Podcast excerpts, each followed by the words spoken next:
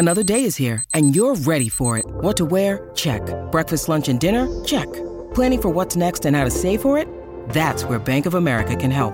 For your financial to-dos, Bank of America has experts ready to help get you closer to your goals. Get started at one of our local financial centers or 24-7 in our mobile banking app. Find a location near you at bankofamerica.com slash talk to us. What would you like the power to do? Mobile banking requires downloading the app and is only available for select devices. Message and data rates may apply. Bank of America and a member FDIC. You're listening to a SKOR North podcast right now, and if you're a business owner, so are your customers. In fact, I could be talking about your business right now, telling the tens of thousands of loyal fans about you and sending them to your business. Find out how you can partner with your favorite SKOR North podcast. Visit skornorth.com now and enter keyword partner. Fill out the form, and we'll get in touch with you quickly. Once Phil, Judd, Declan, or others start talking about your company, you'll be amazed at how many fans start showing up. So visit skornorth.com now and enter keyword partner. We've got Mackey and Judd on right now. Actually, it's Mac or it's Judd and Coller. How you guys doing this morning? We are doing fantastic, sir, and we are here for the next two and one half hours because the Vikings are coming off a 13 win season, and there's going to be no best of when you win 13 games. We're live. We're going to give it our all. Coming up right now, two and a half hours of Vikings talk with Zulgad and Matthew Coller. We will start with this. Now launching. Ignition sequence start. Mackey and Judd. Liftoff. We get things rolling with the opening bell. Want to ring the bell? All righty. Second and nine. Keenum fires end zone. First and goal. It's Murray up the middle. Touchdown, Minnesota. The last five years in the NFC, one of the two teams that had the bye represented uh, the NFC in the Super Bowl. So it's big. All right, so the the Vikings uh, finish out Coller with three games of, of which I think were basically exhibition style games. Right? You had the Bengals who didn't give a damn. You had the Packers. I think the Packers cared. They're just awful. Uh-huh. And then Chicago, which uh, came in yesterday, and I think they didn't give a damn to start with. Their coach got fired today. I think they might have cared a little bit more as the game progressed. But my question for you is this, sir: We now know that the uh, that the Vikings are going to play host to a divisional round NFC playoff game at 3:40 on January the 14th. Who do you want? Do you want? You got three options here. The Rams are going to play the Falcons. If the Rams win and they are the three seed, they come here. If the Falcons upset the Rams, your choices are going to be the uh, Carolina Saints winner and that game is uh, next Sunday in the wild card round. Do you want the Saints? Do you want the Panthers, or do you want the Rams? I, I think my ranking here, one, two, three, uh, is very easy for me. Panthers number one. That team is filled with holes, and by all statistical measures, should not be a playoff team. Cam Newton has won them some games. Maybe they've had some luck. The first time that they beat the Atlanta Falcons, Julio Jones dropped a touchdown pass, which usually doesn't happen. Otherwise, they lose that game. Uh, and, and uh, I mean, really, the Vikings game is a lot of luck for the Carolina Panthers, too. Adam Thielen's touchdown is not a catch, and there's dropped passes that usually never happen from Thielen and, and Kyle Rudolph. There were penalties in that game. Uh, the interception bounces off Diggs' hands, all those things that went Carolina's way when, I mean, Andrew Sendejo picks off a pass and doesn't run into the end zone. He cuts back for some unexplainable reason. I mean, everything had to go their way for Carolina to win that game by seven points.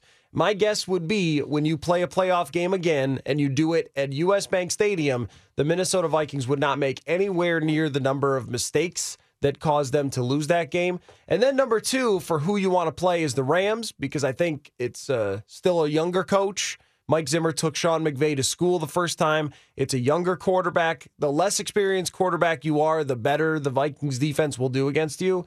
And the team I would not want to face is the New Orleans Saints because of Drew Brees at the very top of that list. Yep. Drew Brees doesn't have as many touchdowns or yards this year, but he's got 104 quarterback rating still. He is averaging over eight yards attempts still. They've got him weapons. They've got him a running game. They've got him a defense. And game one is a long time ago because people will point to, well, the Saints came here and you beat them opening night. Guess what? I don't care. Yeah, it's uh, th- their Opening de- night means nothing right now. Their defense was so discombobulated in that first game, but they finished with one of the best quarterback rating against numbers in the league. Their passing defense has been very good, and at the top of the reasons why, their rookie Marshon Lattimore has emerged as a star in his first year as a corner, which usually doesn't happen. Yep. Usually it takes, as we've seen from someone like Xavier Rhodes, a few years. So they've got this superstar shutdown corner. Uh, they can rush the passer a bit. I mean, they they've got a very good defense now. I would not want to go up against a team that Drew Brees runs that has a very good defense, and and that's the, the other two teams I think are beatable. Yep. Carolina, I would almost say, yeah, all right, you're just going to steamroll them. And the Rams would be a great matchup because I respect what Sean McVay can do, but with the Saints, that would make me very nervous. Yeah, I would go the, the same exact thing. Carolina, Cam Newton could give you some problems, but I think Cam Newton in your stadium with your fans, and it's going to get really loud, and your defense uh, profits from that. I think he struggles. So if I get the Panthers, I'm not concerned. If I get the Rams, I'm mildly concerned. Uh, the thing with, with with the Rams is Sean McVay strikes me as a very bright guy, and I think Sean McVay is a guy that would uh, that would pull out the film from the uh, the game that they played a couple months ago, look at that film, and say we're not going to do the same thing. And Zim gave him lots of problems, and I think McVay w- would adjust. Nonetheless, the Rams are young. It's a young quarterback, and once again, a noisy environment's going to cause some problems for them. The Saints is the one where I'm not sure of. The Saints, I think if I was to pick a team in this playoff in the in the NFC playoff picture uh, besides the Vikings that would scare me, it's the Saints. When you look at Drew Brees, when you look at that defense, and here's the other factor too with, with them that would frighten me a bit: Sean Payton. Now I think he's a lunatic. Yeah. I think he's a, I think he's a completely bizarre guy. Yeah. Uh, but I also think that when he has the the right people offensively, he is a brilliant play caller. And and I actually think the the uh, Payton Zim battle would, would be very interesting. Zimmer's really, really good, but Payton would be very, very tough. And when Payton's got Brees, that makes it tougher. And now there's no concern about Peterson, right? Week one, it, it was the hey, are we going to Yeah. play Peterson? Are we going to play distraction there. Kamara? Are we going to how are we going to do this? Well, he's gone now. And so Peyton coming in here against Zim's defense and with Brees, and if there's one one QB in- this entire equation who might not get flustered by sound, it's Brees. That's that's the one where I would actually, if I'm the Vikings, be very concerned. And nobody has been able to run the ball against the Vikings all year. And we saw that yesterday. Jordan Howard had had good games in the past against the Vikings, and as soon as they handed off to him, he was just tackled. Uh, but the Saints have the best running game in the league, and they have two of the best running backs in the entire NFL in Mark Ingram and Alvin Kamara. And looks even more ridiculous that they signed Adrian Peterson with those two. I have no, and I and now I have no idea, like, uh, because it's not like P- Peterson's still n- near the top of his game. I now have no clue exactly what they were thinking in taking that flyer on, on a guy who can't catch passes. They wouldn't have known that Kamara was this good. Although when he was drafted, it was surprising to me that he dropped as far as he did Yeah. because he is a really exciting player. At, at Tennessee, that was one of the guys that I had pegged for the Vikings. They end up going with Dalvin Cook, but I, I thought this guy is a real possibility. And this was talked about as a historic running back draft, and it has totally turned out to be that way. Fournette's great, McCaffrey's great, Cook is great, and so is uh, Kamara. And he's got 81 catches this year and averages 6.1 yards per carry when they hand him the ball. Yes. He's one of the most exciting players in the NFL. He reminds me a lot of LeSean McCoy when he was young. Just a guy that's super hard to tackle. And the, the Vikings have done a great job at shutting down opposing teams' running backs when they try to use them in the passing game. I looked at this. I mean, they shut down McCaffrey. They love to throw him the ball. When they played the Browns, they throw Duke Johnson the ball all the time. It seemed week after week you'd have a guy, uh, Tarik Cohen. Uh, Cohen. Uh, he was a guy that caught the ball in the backfield all the time. Tarik, it might Tarik, might I be think. Tarik. Yeah. Yeah. Either way, it didn't have any, didn't have anything yesterday. They tried to throw in the ball. He got a couple Well, yards. these guys are That's about it. fantastic, yes. Yeah, I mean, so that's one of the things they do best. But you're also talking about a team that has two guys that are on, on the next level from that and a good offensive line with the Saints. They are the most complete team to me. Though with the Rams, the one thing you could, if you wanted to look back at that game, I did think that Zimmer took Sean McVay to school in that game, Mm-hmm. and especially with Jared Goff, that he could not handle where Harrison Smith was going to be. Mm-hmm. They still fumbled at the one yard line, and you wonder how different that game might have been if Cooper Kupp doesn't fumble at the one, and then they got two cornerbacks hurt, and Adam Thielen, you know, caught that pass and, and went to the house against some backup guy. If they're healthy and they don't make a mistake like that, fumbling at the one, maybe that's a, a pretty different game. And if you recall, uh, the Rams scripted plays went d- down the field and scored quickly. And and the one thing where I thought Zimmer took McVay to school in a big way was I think it was subsequent to that game. I think it was in the weeks after that game. It came out that basically McVay would would run the play clock down until the last second. Look at the defense. Yep. And, and the quarterback's headset shuts off when ten seconds left. Yeah, I think fifteen so. seconds left. And that McVay would push that as far as he could, and Yep. then and then he would basically tell Goff, "Here's what they're doing. Do this." Yep. Where Zimmer completely took McVay to school was was as you just said with the use of Smith Yep. because Smith would make adjustments way late, Right. and so Goff was lost. So so I would be very curious to see the counter to that now because clearly Mc- McVay would change that because his problem was he, he would try and tell Goff, "Here's what I'm seeing," and then once the headset in his helmet would shut off, Smith would change that play up defensively. I saw Harrison Smith go over to Mackensie Alexander and call a blitz. Yeah. He literally walked pointed out over. to me in the press yes, box. he walked over to Mackensie Alexander as all this was going on with Jared Goff getting the call in at the line of scrimmage, and he called a blitz, and then Alexander got a pressure and forced uh, Goff to throw the ball away. There was another play where Terrence Newman seemed to call his own blitz, where he was uh, following a guy. It looked like he was showing Goff that he was going to be in zone coverage. Because when they send a guy in motion, if you follow him, the quarterback reads man. But if you don't follow him, then it's zone.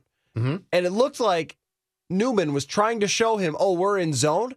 But they were actually in man, and Newman just blitzed. And Goff was like, what is going on here? And I think he either got sacked or had to throw the ball away. And these, this is the type of three dimensional chess that the Vikings defense plays with you. Absolutely. Because a lot of teams are call comes in from the defensive coordinator or the head coach, you run the defensive call, and it's either win or lose. But in this case, the call goes in from Zimmer, but these guys can change it. And they can change things that they do on the fly. because that, that flexibility is built in by these guys. And because they know how to communicate with yes. each other. If they see something, but what would McVay do now? See that that's my question. McVay McVay's a smart dude. He's going to change Yeah. that. Oh, yes. So he's Yes. not he's not going to to let uh, Goff get hung out to dry again. He would alter something there. I want to see that. I mean, That's that- the question. That is going to be But Tate and Zim would be really good too.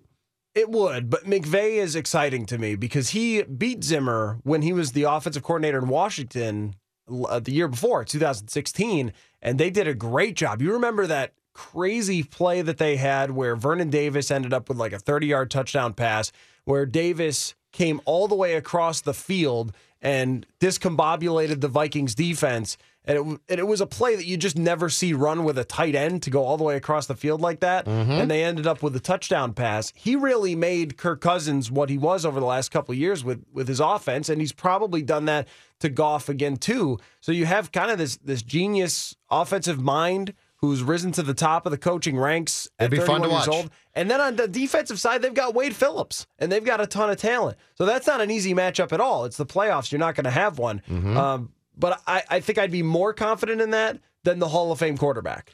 All right, we got a ton uh, uh, to get to before this show is done. We got Super Bowl odds. We got five coaches out so far, and also because this show believes in telling the truth, we're all thinking today 13 wins is fantastic and 13 wins is great, and we will get to that. But is there cause for concern with the Vikings? There is absolutely one area that is cause for concern as the playoffs approach. You won't hear this anywhere else, I guarantee you, on the dial today, but we will broach it next. Zulgad and Coller. The show today is Zulgad Coller. Jonathan is uh, producing New Year's Day. Oh, Jonathan's cousin had a great game yesterday for the Patriots. Dang right he did. Yeah?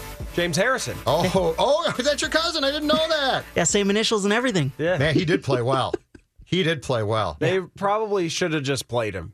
Like in Pittsburgh? Pittsburgh? Yes, they probably screwed I that think, up. I think what he showed him yesterday is when a guy can actually take a, a helicopter and lift it over his head and throw it, Yep. then that guy should be on the football field. All right. Speaking of uh, speaking of things that uh, transpired around the league, since you brought that up, let me play this real quick. Dalton catches the football. He's back to throw. Inches up in the pocket. Throws. Yeah. Caught by Boyd. Get in. To the 15. Get The 10. Yeah. The 5. Touchdown. How about that? Woo. Tyler Boyd Man. on fourth and 12. Man. It's a 49 yard touchdown. Woo, baby. And the Bengals lead with 44 seconds to go. Silence in Baltimore. Panamanium in Buffalo. Now, okay, so uh, if you, Panamanium? pandemonium, panamanium, he got very excited. Okay, Yeah. he got very excited. So if you didn't see it, uh, Balti- Baltimore somehow loses that game to the Bengals. So Coller, for the first time since 1999, I believe the longest what the longest stretch of not being in a postseason in North America sports comes to an end with Yep. your old team, the Buffalo Bills, are finally in. Uh, the I mean, to do it with that level of madness was really something. That was Viking. That was I mean- that was Vikings getting eliminated by Arizona, so Green Bay gets it in 2003. Like is what that was. it was fourth and 12 on that play. Yes. Fourth and 12. And watching Andy Dalton in the second half of that game, because we got finished up at the stadium and made it, I made it home for maybe the last quarter of that game. Dalton was horrendous. And and I've talked about before how he's one of the last quarterbacks that I would want because he basically had one decent year and the rest of the time he just ruined a really really great team over and over again in the playoffs. Mm-hmm. And he never comes up with big throws. I mean, in that game, he tried to throw an interception on one of the plays. and They got lucky with a holding call. He did, well, actually, he did throw an interception, and they got lucky on a holding call. He threw another pass that should have been picked that AJ Green had to play defense on. I saw that play. That was a great play. And then for whatever reason, AJ Green made a great play on that one. what really confuses me is the defense that the Ravens called. They've got a great pass defense, they have great personnel, and they played this just super deep zone. And the guy just was right. He was uh, just over the linebacker, right in front of the safety. The safety turned the wrong way, and that was it. It was like, wh- why wouldn't you play man with these guys? I mean, you have a really good defense, and why wouldn't you just lock onto their receivers? Instead, you leave all this room and Wow, what an incredible stroke of luck for a for the Bills, a franchise that has had the worst luck in the history of pro sports. A team that, what, a month and a half ago or so, started a guy named Nathan Peterman, a quarterback, is going to the playoffs. and it was justified at the time because their quarterback was playing so poorly. not according to ESPN's big story oh, about Oh, your guy, yeah. Tyrod Taylor. Yeah, you know what? Tyrod Taylor finished with 13 touchdowns and 6.6 yards per attempt. And there are people out there today going, see, this shows how good he is. Like, He's not a good quarterback. It's not a good team. The Bills tried everything possible to not make the playoffs. No, I know they did. That's what I'm saying. They traded The AFC Marcell Dareus. They traded the Sammy bottom of the con- Watkins. the bottom of that conference is no good.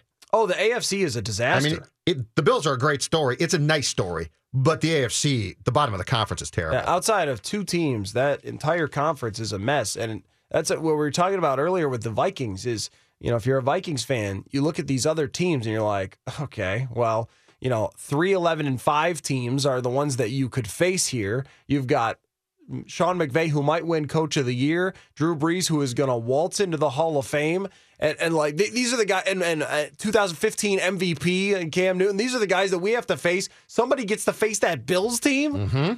Uh, so so fired so far uh, since last night. We've had Jack Del Rio of the uh, six and ten Raiders fired, and the story there continues to be that Jon Gruden's going to get that job, and I think he's going to get a stake in the team as well.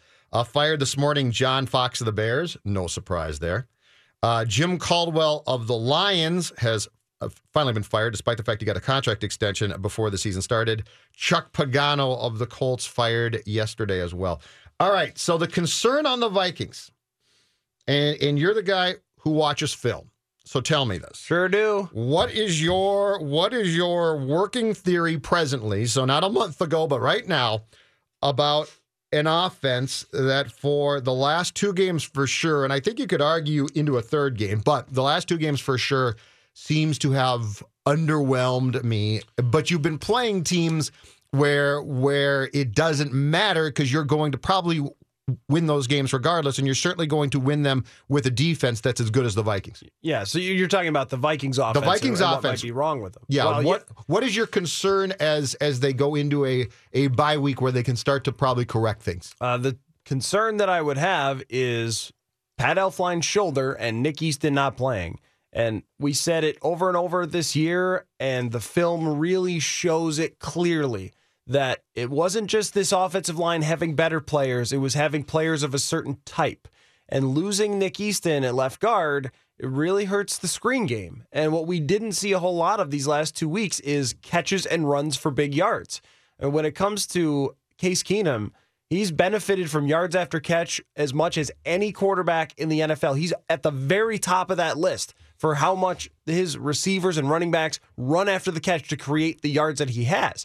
And that's a lot of times why you see games where he goes 20 for 23 or something like that, because he's very rarely forced to push the ball down the field. There was this idea early in the season that he was gunslinging and whipping it down the field. This is classic West Coast Pat Shurmur genius, is what this offense has been. But a lot of it revolves on your offensive line being able to move and being able to get the, out there to the second level and make blocks. And if you can't do that, I mean, look at Jerick McKinnon's last two games. He has been non existent in the screen game. That should really concern you mm-hmm. because that's the thing that they do really, really well. If you ask Case Keenum to make big time throws, that's not going to happen. There have not been big time throws this year. There have, there have been nice throws, there have been NFL throws. But if you're talking about forcing the ball 20 yards down the field into tight windows in the zone coverages or something, that's just not what Case Keenum is going to succeed at. It's often making the right read at the line of scrimmage, which I think he is fantastic at, and then finding someone underneath or executing a screen pass and then gaining big yards after. We've seen them succeed with that many, many times this year, including the, the Rams game where, you know, Adam Thielen puts the nail in the coffin on basically a screen pass uh, or a little five yard hitch. Those are the types of things that they have to do, and they have not had a whole lot of success with those things the last two weeks. And that's where your only worry would be is I don't know how they're going to sh- reshuffle the offensive line, but you better have Pat Elflein back at center. What would you do? I think if, if Elflein's back, because the Easton Easton's done, and the Easton loss, given how they want to play, is significant. So if it's you and you've now got a week to to prepare a strategy, what does your offensive line look like in that divisional game? I think that they'll probably just plug in Jeremiah Sirles, but there might be a better option than that. The better option might be to move Joe Berger to left guard, have Mike Remmers play right guard, and Rashod Hill start at right tackle. Hill has proved that he could play right tackle at a, at an average level, which is really good considering he's a backup. Remmers, I think, projects pretty well as a guard, and I'd have to, I can't tell you till I see the tape how he played yesterday at guard. Uh, but I mean, he's so strong and he's such a great run blocker in the middle. And you saw them yesterday just dominate early in the game, especially. Five runs for 26 yards on the first drive for Latavius Murray, just plowing over the Bears defense. I mean, if they can run the ball, they can beat any team in the NFL. You look at the last time they played the Rams, Murray ran 15 times for 95 yards, and they just kept pushing the Rams back, pushing the Rams back. And Case Keenum only completed four passes of more than 10 yards in that game out of 27. He was never asked to throw it down the field. They just controlled possession and they ran the ball all the time. And then you give the other team's offense only a handful of possessions to beat the Vikings defense. And then apparently you have this magician as a punter too, who's going to pin the other team Ryan back Quigley, inside man, the 10. he had a great season. No touchbacks, He's right? Part of the defense. No Yeah. touchbacks, right? Yeah, no touchbacks the whole season. NFL record. which record. is fantastic. Um, what intrigues me about what you just said is this: the ath- the potential athleticism, or more so than plugging Sirles in. If you just plug Sirles in, he's a guy, Uh-huh. and I also think he's a guy from what the Vikings attempted to do and failed in 2016, which was big offensive lineman, big offensive lineman block, and they don't really pull that much, correct, and they don't have to be that athletic.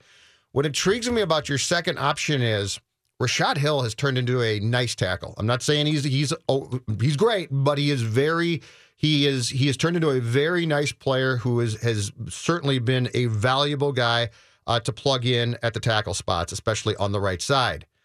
Remmers can play guard, Berger Berger's at the point in his life and career, I think, where he can play right, left, or center. Mm-hmm. It intrigues me that you're going down a path which, which, while I think some fans might say, "Whoa, whoa, whoa," that seems li- like a lot, especially if you're going to move a guy that you paid a lot to play right tackle to right guard. That you keep more of a semblance of probably what you want to do if Hill plays right tackle, as opposed to as opposed to taking Sirles and plugging him in. And yeah, it could work, but he's far from an ideal fit for systematically what, what you would desire. I think Hill is better at right tackle than Sirles is at left guard. That's a point. Yes, that's that what I'm. ma- yeah, and, that and for their sense, yeah. system, and for their system, I think it's definitely more of a fit. and they have a week to prepare. If you were just doing this on a short week, I might say, okay, just plug in Sirles and you'll be fine. But you've got a, a whole week to work on this extra. You might as well. And Joe Berger, he could play anywhere. He, I mean, he could play tight end. He's he not going to be a disaster. That's what- safe to say. And what you might see in the playoffs is more of what we saw yesterday with them bringing on Aviante Collins, who's a just a guy they picked up in, before training camp, undrafted. More than 20 snaps, Yeah, right? yeah, yeah. What they did was they loaded up every big man they could find, and the only two receivers on the field were Diggs and Thielen. The heavy package we call it. it was the heavy package. heavy package. And you know what? That's actually something that the Oakland Raiders, when their offense was not run by someone who was running them into the ground, uh, Let's not rip on Eden Prairie kids. 2016.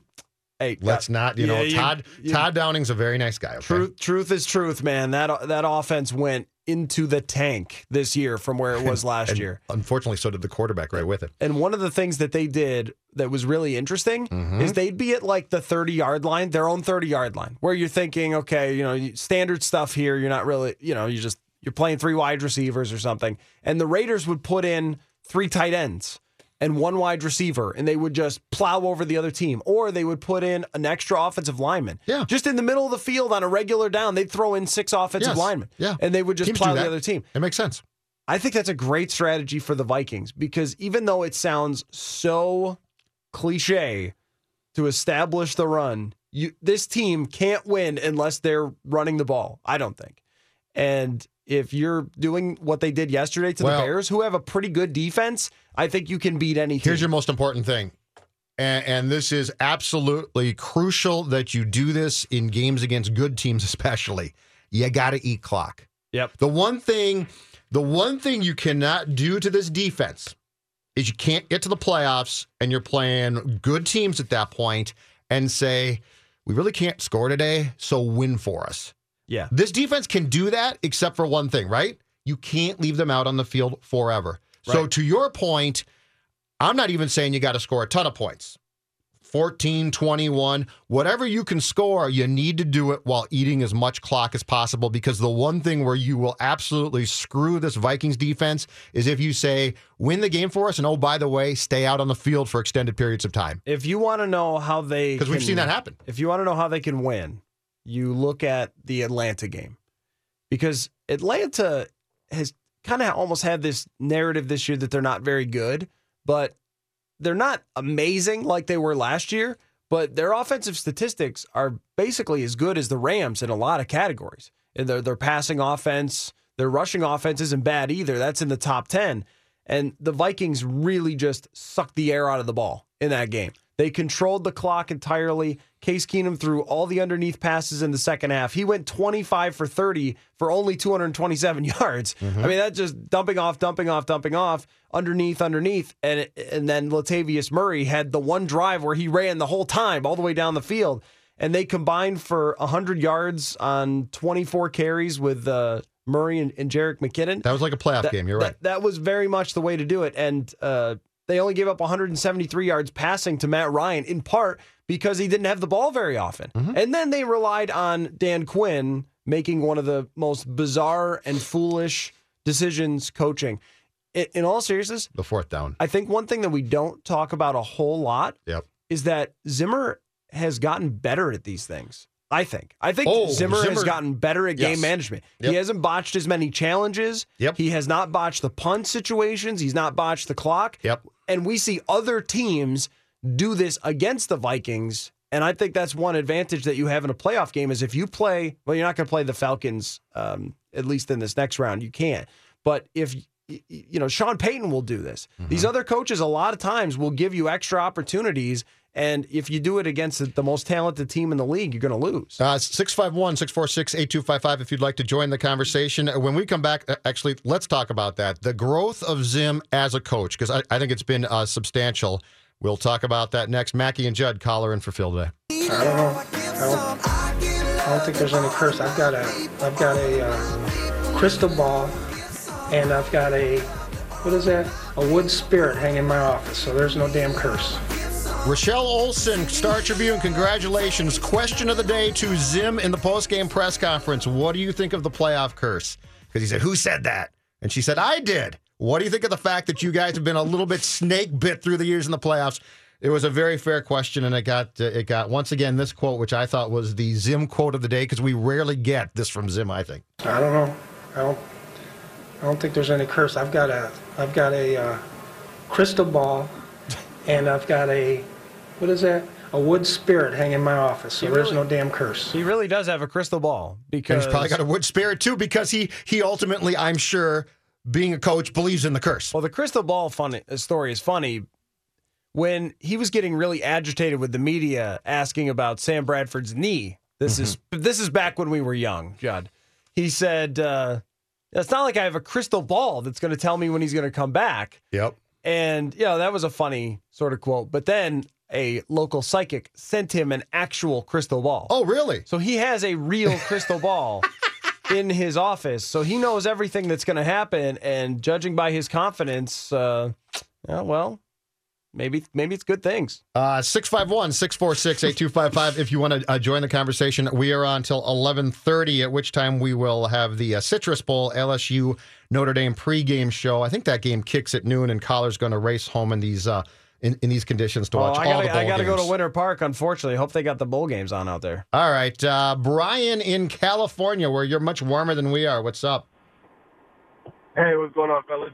Not much. Um, so, so, uh, so I just wanted to touch on um, a conversation you guys were having last week. I'm all the way out here in California, so I listened to a lot of your guys' podcasts uh, more so than I listened to the live show. But decided to hop on today because I heard Coller was on. So uh, shout out to you, Coller. Um, but last week, one of the callers called in and he was talking about or calling you and Mac, you, you Judge, you and Mackey. He was calling you guys crazy because I believe you guys had Harrison Smith rated as a higher MVP candidate on the Viking squad than uh, than Case Keenum. And I mean, this, this guy Harrison Smith goes out there and just proves every week. Dude's our MVP of our team. I mean, it's pretty ridiculous. To, I I mean, I, I'm, I'm I'm cool with Case. I mean, in my opinion, he's still just a backup quarterback. He, he's a pretty solid guy, but I mean, for for someone to call you guys idiots for saying that Harrison Smith is a higher MVP on the team than Case Keenum is just ridiculous to me. And that guy just needs to be put out. Well, thanks, man. Appreciate Thanks, you uh, Brian. listening from California. Yeah, no problem, guys. Um, I, I have a statistic that uh, he will appreciate on Harrison Smith. This uh, came to me via Pro Football Focus. 2017, opposing quarterbacks targeted Harrison Smith on 42 throws. They completed 23 for 140 yards, zero touchdowns, and a passer rating of 22.0. Uh, A good passer rating is 100. Uh-huh. The highest passer rating is 158. Against Harrison Smith, 22 passer rating, throwing into his coverage. Uh, yeah, I think that uh, the Vikings' ability to, as a defense, baffle even veteran quarterbacks Yep. and then allow their pass rush to get after guys uh, has been the number one reason they are 13 and 3. They're the number one defense in the NFL. And by the end of the season, considering what they did over the last three weeks, like they were very, very good for a long time when they were playing those great teams. And then when they played teams that were out of it, they just beat them over the head with a board. And they have moved themselves into that category of being nearly as good as some of those defenses that we bring up all the time, like the 2000 Ravens, the 2002 uh, Tampa Bay Bucks. It's not quite that good, but it's it's in that range. Well, and keep in mind too, we are in a different era now. So, like when you're saying, well, they're not the 2000 Ravens, well, okay, they're not. But the league since then has, has bent over even more backwards to make offenses be really good. Uh, when when it comes to Smith, think of it this way: as much as we might all like Case, and Case is a great story, and Case is going to get paid, so don't feel bad for Case. As much as we all like Case, Case started this year as a backup quarterback, and Case Keenum has come in, given the parameters that he has, and done a fantastic job. But if I were to say to you, let's start drafting quarterbacks, like let's start drafting them. Yeah. You ain't saying, well, after what I've seen in 2017, Case Keenum. Harrison Smith is one of the best players in the National Football League. Yeah, if you told me Okay, it's that it's that simple though. Like Case Keenum's a nice story, and he's had a really nice year, and I have no idea if he can repeat it at the age of 30. Harrison Smith is one of the best players in this league. Yeah, if you asked me to start drafting defensive players, Aaron Donald is probably my number one pick. And then I think Harrison Smith is my number two pick. I think he's the best or second best defensive player in the entire league. Uh, with Case Keenum, I mean, he's going to have an opportunity here in the playoffs to make himself the franchise quarterback for this organization or another one. But uh, Courtney and I were having this discussion, Courtney Cronin, uh, on Friday. Judd, I think it matters a lot what happens in the playoffs and how he plays to whether he gets paid anywhere. I, I mean, we overvalue a lot of these things. We overvalue bowl games when we're evaluating quarterbacks and things like that. Uh, But in this case, this is the reason why you have this guy was because you thought he could possibly take you into the playoffs and win a game as a backup quarterback if he had to play. And he's had a very good regular season, but we've seen that many, many times where a quarterback, Alex Smith, Andy Dalton, quarterback who's average goes into the playoffs and can't get the job done, even though he's got a really good team. And if Keenum proves that he's more than just one of those guys by beating some teams in the playoffs, mm-hmm. then he will be someone's franchise quarterback. But if he has a meltdown in the first game, then I would expect he is not the franchise quarterback of this team next year, and maybe not even someone's. Maybe he's probably someone's full time starter at this point. He gets a starting but, job. But I I do wonder about gets a starting whether job. they would pay him more than for a year or two at the most, whether it's a Mike Glennon type type of contract I- somewhere else. I think at the very worst, he gets a Glennon three year deal. I think it's that big Yeah. of a difference between whether he goes deep or whether he loses in the first round to what his future is. Uh, 651 646 8255. If you're outside the metro, uh, 877 615 1500. Peter, you're on.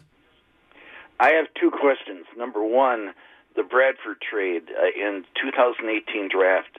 Now I've heard that fourth round pick could get upgraded to a third or a second after they get one game out of him in 2018. And my my other question is, why didn't they bring Bridgewater in when the score went 23 to seven and get him about a quarter's worth of worth of play? That would have been a good chance. Thank you. Thanks, Peter. Uh, Matthew? To, to the, well, to the second point, I would agree with you. Um, at, at that point in the game, they were dominating every facet. They were running over the Bears. They weren't allowing them anything on defense.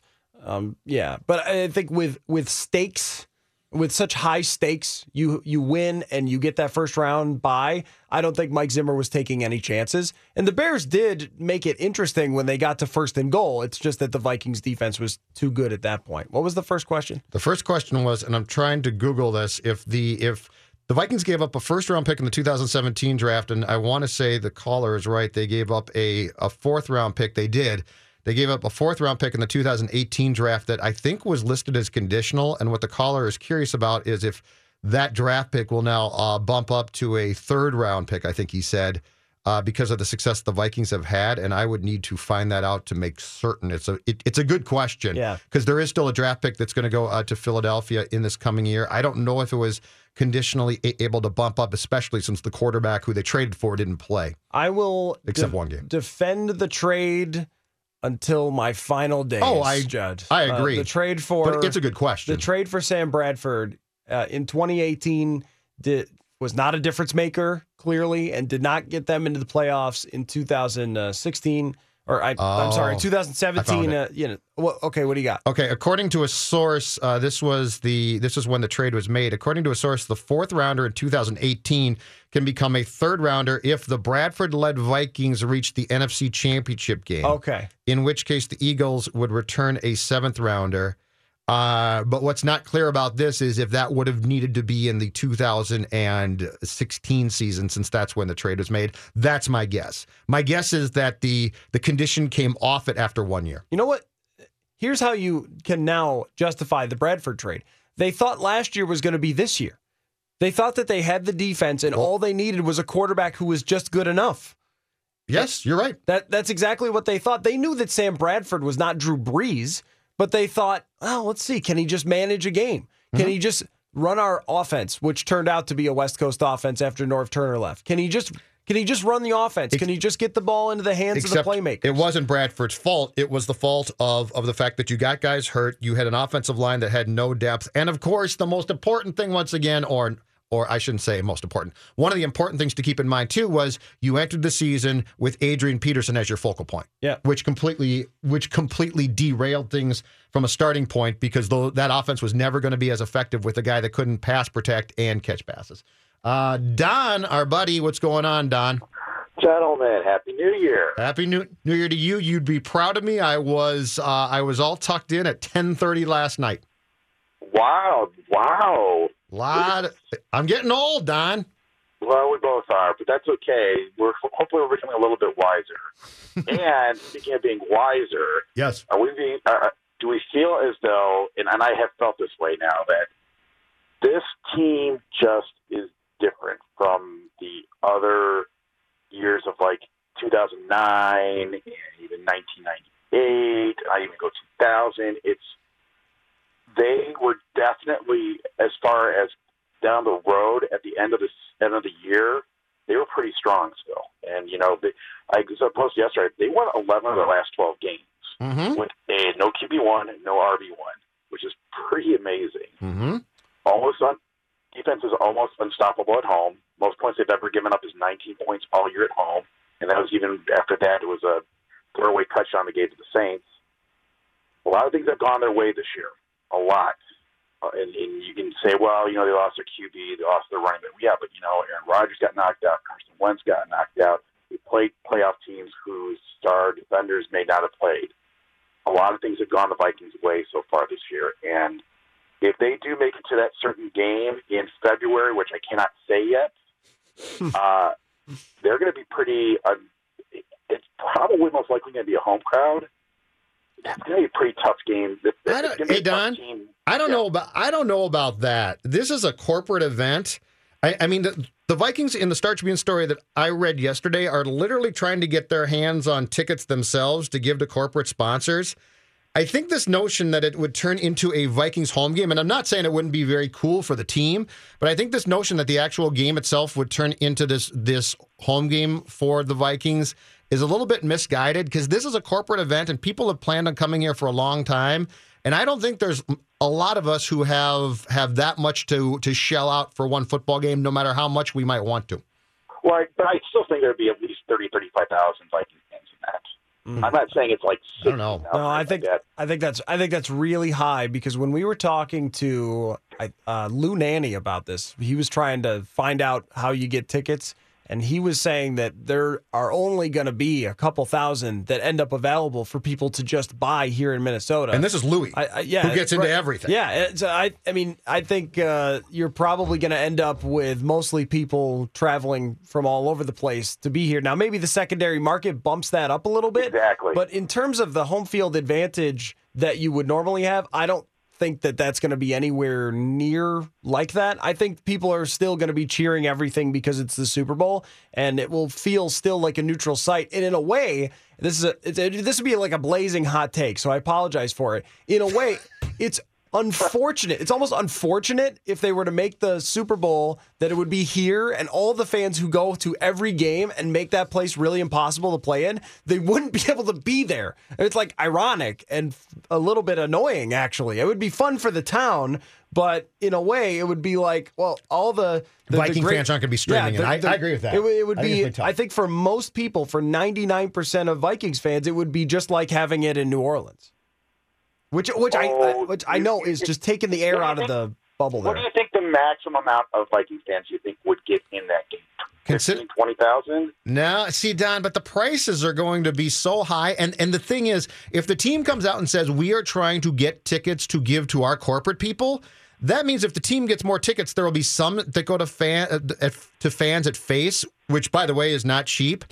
I think I think I think five oh I think five thousand if you could get five thousand Viking fans just fans I- I'm not talking corporate fans I'm talking diehard Viking fans if you get five thousand in the building five to eight that would be a lot I think Really? You think it's to be that low? it, well Don the thing about it is is people plan on coming to this game to be at this game and to be seen and they're so rich and that's fantastic that's fine but this is so not an event for the sports fan Do you think the city of Minnesota actually take, or the city of Minneapolis takes a hit because if the Vikings No. take it? No, I think people are coming. I think people who have a ton of dough are coming here to be seen. I think the only thing that might be a hit is if, if it remains 20 below, some people might be like, bleep that. I'm going to sell my tickets. That would be the only thing. Wow, that's very true. That's very true on that part. So one other quick thing, real quickly as well.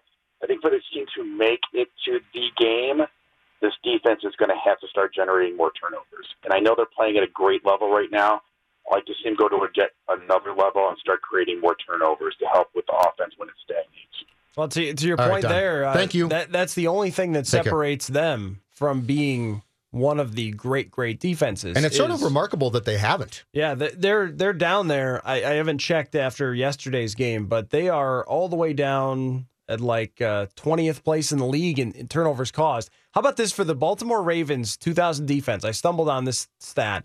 This year, the Vikings have 19 turnovers. They didn't cause any yesterday, did they? They didn't get any picks or fumbles. I don't think so. No. So they had 19 turnovers.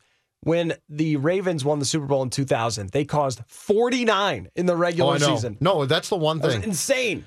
All right, let's uh 651 646 8255 877 615 1500 if you want to join the conversation. Uh, Jackson, we will take your call next. Mackey and Judd, Matthew Coller in for Phil today. The last five years in the NFC, one of the two teams that had the bye represented uh, the NFC in the Super Bowl. So it's big. Vikings to uh, host a divisional round playoff game. We now know at uh, 3:40 on January the 14th. They're going to play the Rams, the Panthers, or the Saints, depending on what, what happens next weekend. Let's go back to the phone lines. Jackson in Scottsdale. Jackson, you are very smart because you're in Scottsdale and we're here in about eight below. Yeah, I'm hanging out by my pool in the hot tub Yeah, I right really now. don't like Thanks, you. Don't. Uh, yeah. Happy I New Year to you too. Yeah, Happy New Year. Hey, this team, uh, frankly, guys, this team is unstoppable. I think we'll probably end up playing Pittsburgh. But the team, and you got to check with Patrick on this because uh, you guys are too young. This team is much more like the 1975 Viking team that lost to Dallas uh, at home uh, in The the championship game. Yeah. But this, but this team is very much like that on, on defense. Uh, you know that team had a rock solid uh, D backs, Paul Krause and Tasulki, and those guys were in their prime, and uh, great off defensive line and our offense. Um, I think the quarterback might have been a little better with Fran, but nonetheless, it's very much like that team. And that team was the best Viking team of that era. Yep. This by far is is a Viking team that really is unstoppable. I mean, it, for the Vikings to lose, Matthew, you may disagree, but for the Vikings to lose, they have to beat themselves. Their defense is going to have to have an off game, and their offense case is going to have to throw a couple of you know bad picks or something to to lose. But other than that, the Vikings are going to be in the Super Bowl. Count on it. Thanks, Jackson. I think this team reminds me a lot, and uh, I didn't see this team, but just uh, statistically speaking, the 1988 Minnesota Vikings were very, very much like this team. They had the number one defense in the NFL, and they had Wade Wilson as the quarterback. And Wilson, surprisingly enough, in that year was very good. He had a 91 quarterback rating. He had 15 touchdowns, nine picks, which back then, you know, there were more interceptions, but his yards per attempt was good. They had a couple of different running backs. They didn't have one amazing guy. Are, And are they, you ta- are you talking about the team that played uh, Washington in the NFC title game? they played in the divisional game Okay. against the 49ers. So you're talking about the 88. Okay. And then so they beat they beat the Rams and then they went on to lose to the amazing San Francisco 49ers. Yep. But they were a team that was completely stacked on defense. You had Chris Doleman, Henry Thomas, you know, you know, that defense was was so good. And when it came to the playoffs, they were able to beat one team, but then they faced the Hall of Fame quarterback and the all-time great offense, and they came up a little short. Uh, this year, there is not an all-time great offense that they're going to play. There are very, very good offenses. The Rams are very good. They average 30 points a game. Uh, but the Rams' statistics on yards per play and adjusted yards per attempt and those things, they don't look all time good. Last year, Atlanta was all time good and they ended up in the Super Bowl. There is not that team. You could believe that the Vikings defense can stop any team out there. Take a break. Uh, come back. Plenty more Vikings discussion with us left to go. We're on till eleven thirty here, at which time the Citrus Bowl pregame show, as the bowl games, a day full of bowl games right here on the station, uh, will be on Zulgad and Matthew Coller in for Phil.